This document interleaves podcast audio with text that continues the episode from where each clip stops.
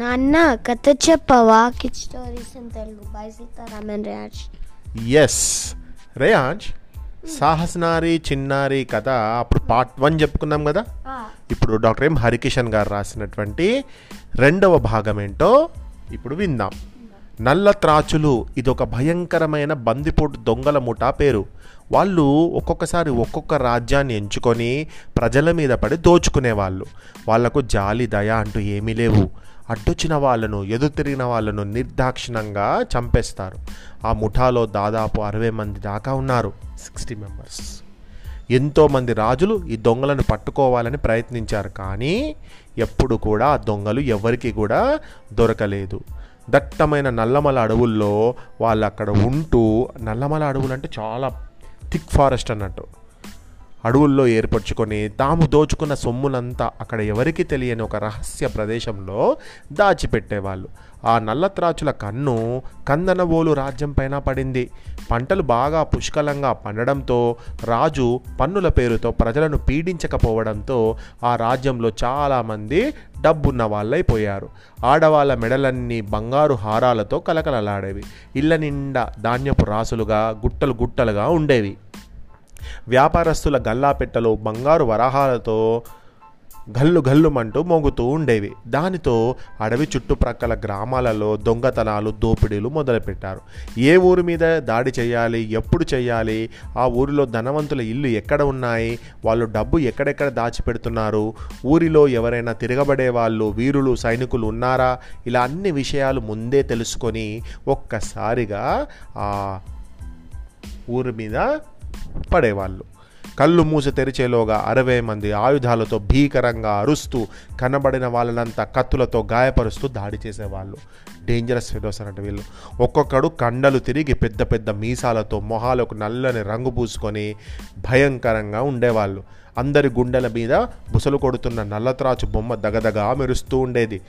వాళ్ళను చూస్తేనే ప్రజలు భయంతో పారిపోయేవాళ్ళు. ప్రాణాలు అరచేతిలో పెట్టుకొని వారు మాట్లాడకుండా తమ దగ్గరున్నవన్నీ తీసిచ్చి వాళ్ళ చేతిలో పెట్టేవాళ్ళు. విషయం సైనికులకు తెలిసి వాళ్ళు వచ్చే లోపల దొంగతనం పూర్తి చేసి మాయమయ్యే వాళ్ళ వాళ్ళను పట్టుకోవడానికి ఎంత ప్రయత్నించినా ఒక్కరు కూడా చిక్కలేదు. అడవికి దగ్గరగా ఉండే గ్రామాల ప్రజలు భయంతో ఊర్లు ఖాళీ చేసి నగరాలకు తరలిపోవడం మొదలుపెట్టారు. యువరాణి లాస్యకు ఇదంతా చాలా అనుమానంగా ఎంతో అవమానంగా కూడా అనిపించింది చాలా అనుమానంగా అనిపించింది. ఏంటి ఇది? ఇలా ఎందుకు చేస్తున్నారు? ఎవరు వీళ్ళు అనుకొని ఆ దొంగల ముఠ ఆట కట్టించి వాళ్ళు కొల్లగొట్టిన ధనమంతా తిరిగి ప్రజల వద్దకు చేర్చాలి అని అనుకుంది. కానీ ఆ ప్రయత్నం తన ప్రాణాల మీదకే వస్తుందని యువరాణి అప్పట్లో ఊహించలేదు. మరి ఏం జరిగింది? అది దట్టమైన నల్లమల్ల అడవి కదా. ఆ అడవిలో ఒక పెళ్ళి బృందం జోలాపురం నుంచి కందనవోలు వైపు వెప్పవుతూ ఉంది. అందులో దాదాపు వంద మంది దాకా ఉన్నారు. అందరూ చాలా ఖరీదైన పట్టుబట్టలు బంగారు నగలు ధరించారు. వారికి కాపలాగా కొంతమంది యువకులు వెనుక ముందు కత్తులు చేతబట్టి నడుస్తున్నారు. మధ్యలో ఉన్న పల్లకిలో పెళ్ళి కూతురు సిగ్గుపడుతూ తల వంచుకొని ముసిముసి నవ్వులు నవ్వుతూ కూర్చుంది. పల్లకి అంటే ఏంటంటే ఎవరైతే ఆ పెళ్ళి కూతుర్ని మోస్తారో అది పల్లకి. పల్లకి వెనుక ఆడవాళ్ళు కిలకిలా నవ్వుకుంటూ ఏవేవో పాటలు పాడుకుంటూ సరదాగా ఒకరినొకరు ఆట పట్టించుకుంటూ పోతున్నారు. అక్కడంతా సంబరంగా ఉంది. కోలాహలంగా ఉంది. తర్వాతి రోజు కందనవోలులో పెండ్లి కుమారుని ఇంట్లో వివాహం. అందుకే మేళ తాళాలతో పెళ్ళి కానుకలతో ప్రయాణిస్తున్నారు. కానీ వాళ్ళ మొహాల్లో ఆ ఆనందం ఎంతసేపు ఉంటుందో వాళ్ళు పెళ్ళి కూతుర్ని తీసుకొని ఇంటి వరకు క్షేమంగా వెళ్తారో వెళ్ళరో ఆ దేవుడు కూడా చెప్పలేడు. ఎందుకంటే ఆ అడవిలో ఎవరు అడుగు పెట్టినా నిమిషాల మీద దొంగల ముఠాకు తెలిసిపోతుంది. మరి అలాంటి అడవిలో వాళ్ళు వెళ్తున్నారు. పెళ్ళి బృందం అడవిలో అడుగుపెట్టిన విషయం తెలియగానే ముందుగా అన్ని వివర విషయాలు వివరంగా గమనించి రమ్మని ఒక దొంగను పంపించారు.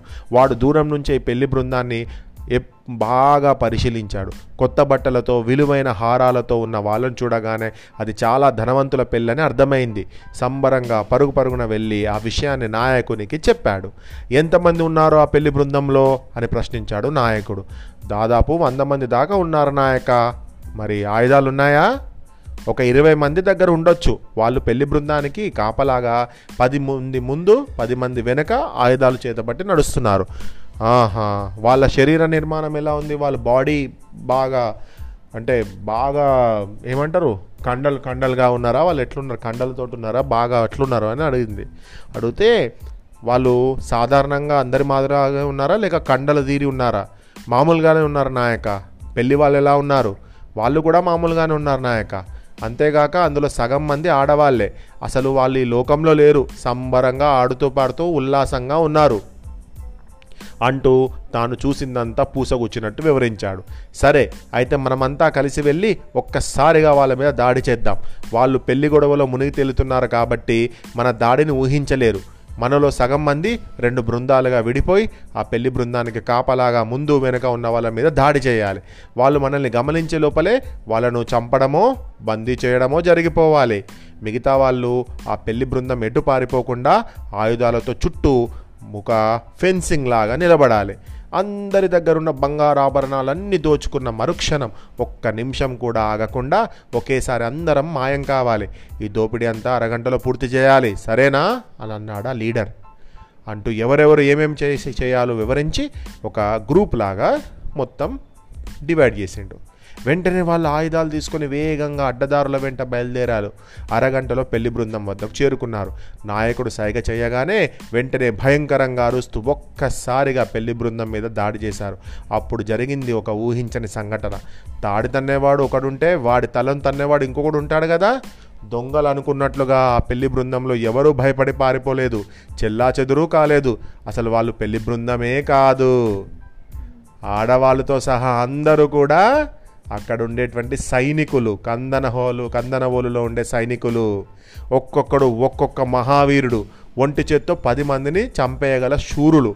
ఎన్నో యుద్ధాలు పాల్గొన్న ఎంతో ఎక్స్పీరియన్స్ ఉన్న వాళ్ళు. దొంగలను పట్టుకోవడానికి పెళ్ళి బృందంగా మారు వేషాలలో వచ్చారన్నమాట. వాళ్ళు పన్నిన వలలో దొంగలు చిక్కుకున్నారు. వెంటనే ఆ సైనికులు అంతవరకు దుస్తుల మాటను దాచిపెట్టిన ఆయుధాలు ఒక్కసారిగా సరాసరా సరాసరా బయటికి తీశారు. ఎగిరి దొంగల మీదకు దూకారు. దొంగలకు విషయం అర్థమయ్యేలోపే సగం మంది తగ తలలు తెగి కింద పడ్డాయి. దొంగల నాయకుడు గట్టిగా రేయ్ మనం మోసపోయాం వెంటనే అందరూ పారిపోండ్రా అంటూ దొంగలను మిగతా దొంగలను హెచ్చరిస్తూ వెనక్కు తిరిగాడు. అడ్డొచ్చి అడ్డం వచ్చిన సైనికులను ఆయుధాలతో గాయపరుస్తూ పారిపోసాగాడు. వాడి ధాటికి ఎవ్వరూ నిలబడలేకపోతున్నారు. అంతలో పల్లకిలోంచి పెళ్ళి కూతురు లేచి శివంగిలా ఎగిరి దొంగల నాయకుని ముందు దూకింది. ఆమె ఎవరో కాదు కందనవోలు యువరాణి లాస్య! ఆ వేగానికి ఆమె కప్పుకున్నటువంటి ముసుగు తొలగిపోయింది. ఆమెను చూడగానే దొంగల నాయకుడి కళ్ళు ఆశ్చర్యంతో పెద్దగయ్యాయి. గుండెలు దడదడలాడిపోయాయి. ఆమె రెండు చేతుల్లోనూ రెండు కత్తులు తలతలా మెరుస్తున్నాయి. ఆ దొంగల నాయకుడు ఆశ్చర్యంలో నుంచి తేరుకోకముందే ఒక కత్తిని వాని చేతిలోని కత్తికి అడ్డంగా పెట్టి మరో కత్తిని వేగంగా వాని గుండెల్లో కసక్కుమని దింపేసింది. దాంతో వాడు అక్కడికక్కడే కుప్ప కూలిపోయాడు. ఇప్పుడు మరణించేసరికి మిగతా దొంగలంతా భయపడి తలా ఒక దిక్కు పరుగులు అందుకున్నారు. కానీ వాళ్ళు తప్పించుకొని పారిపోతే కొద్ది రోజులకు మళ్ళీ గుంపుగా ఏర్పడి కొత్త లీడర్ని చేసుకొని దొంగతనాలు తిరిగి చేయడం మొదలు పెడతారు కదా. అందుకని వెంటనే లాస్య పల్లకిలో సిద్ధంగా ఉన్న ఒకటువంటి ఒక బాణాన్ని తీసుకుంది. బాణాలు తీసి నలువైపులా వేగంగా ఒకదాని మీద ఒకటి వరుసగా సంధించింది. దెబ్బకు ఒకడు చొప్పున అందరూ పిట్టల్లా రాలిపోయారు. ఇక ఆ నల్లత్రాచు ముఠాలో ఒక్కడు మాత్రమే మిగిలాడు. సైనికులు వాడిని చంపడానికి కత్తులు పైకెత్తగానే లాస్య వద్దు వాడిని బతికే ఉండనివ్వండి అని అంది. వాడు కూడా చనిపోతే ఆ దొంగలు ఇంతవరకు దోచుకున్న ఆ సొమ్మంతా ఎక్కడ దాచిపెట్టారో మనకు తెలియదు. కాబట్టి వాడిని ప్రాణాలతో బంధించండి అంది. వెంటనే కొందరు సైనికులు గుర్రాల మీద వాని వెంట పడ్డారు. ఆ దొంగ పరిగెత్తి పరిగెత్తి అలసిపోయాడు. కాళ్ళ తడబడుతూ ఉన్నాయి. అడుగు తీసి అడుగు వేయడం కష్టమైపోయింది. ఆ సైనికుల నుంచి తప్పించుకోవడం ఇక సాధ్యమ కాదనుకొని అర్థమై ఇక చేసేది ఏమీ లేక చేతులెత్తి నేను సరెండర్ అవుతున్నాను అని చెప్పేశాడు. సైనికుల దొంగను బంధించి యువరాణి వద్దకు తీసుకువచ్చారు. వాణ్ణి ఎంత బెదిరించినా కొట్టినా హింసించినా వాడు నోరు విప్పలేదు. దొంగలు దోచుకున్న సొమ్ము ఏ ప్రదేశంలో దాచిపెట్టావు చెప్పు అని అన్నా కూడా వాడి దగ్గర నుంచి ఆన్సర్ తీసుకోవడం ఇక అసాధ్యమని వాళ్ళకి అర్థమైపోయింది. దాంతో విసిగిపోయి వాణ్ణి రాజధానికి తీసుకువచ్చి జైల్లో బంధించారు. ఆ గది గోడలు చాలా ఎత్తు ఎత్తుగా నున్నగా పటిష్టంగా ఉన్నాయి. తలుపులు ఇనుముతో దృఢంగా ఉన్నాయి. బయట సైనికులు కత్తులతో కాపలా కాస్తున్నారు. ఇక ఈ జైలు నుంచి జన్మలో బయటపడలేను అని నిరాశపడ్డాడు ఆ దొంగ. కానీ ఊహించని విధంగా ఆ తర్వాత రోజే వానికి కారాగారం నుంచి తప్పించుకునేటువంటి ఒక అద్భుతమైన అవకాశం వచ్చింది. మరి ఆ దొంగ ఆ జైలు నుంచి పారిపోయాడా లేదా అనేది నెక్స్ట్ పార్ట్లో విందాం. Shubharatri.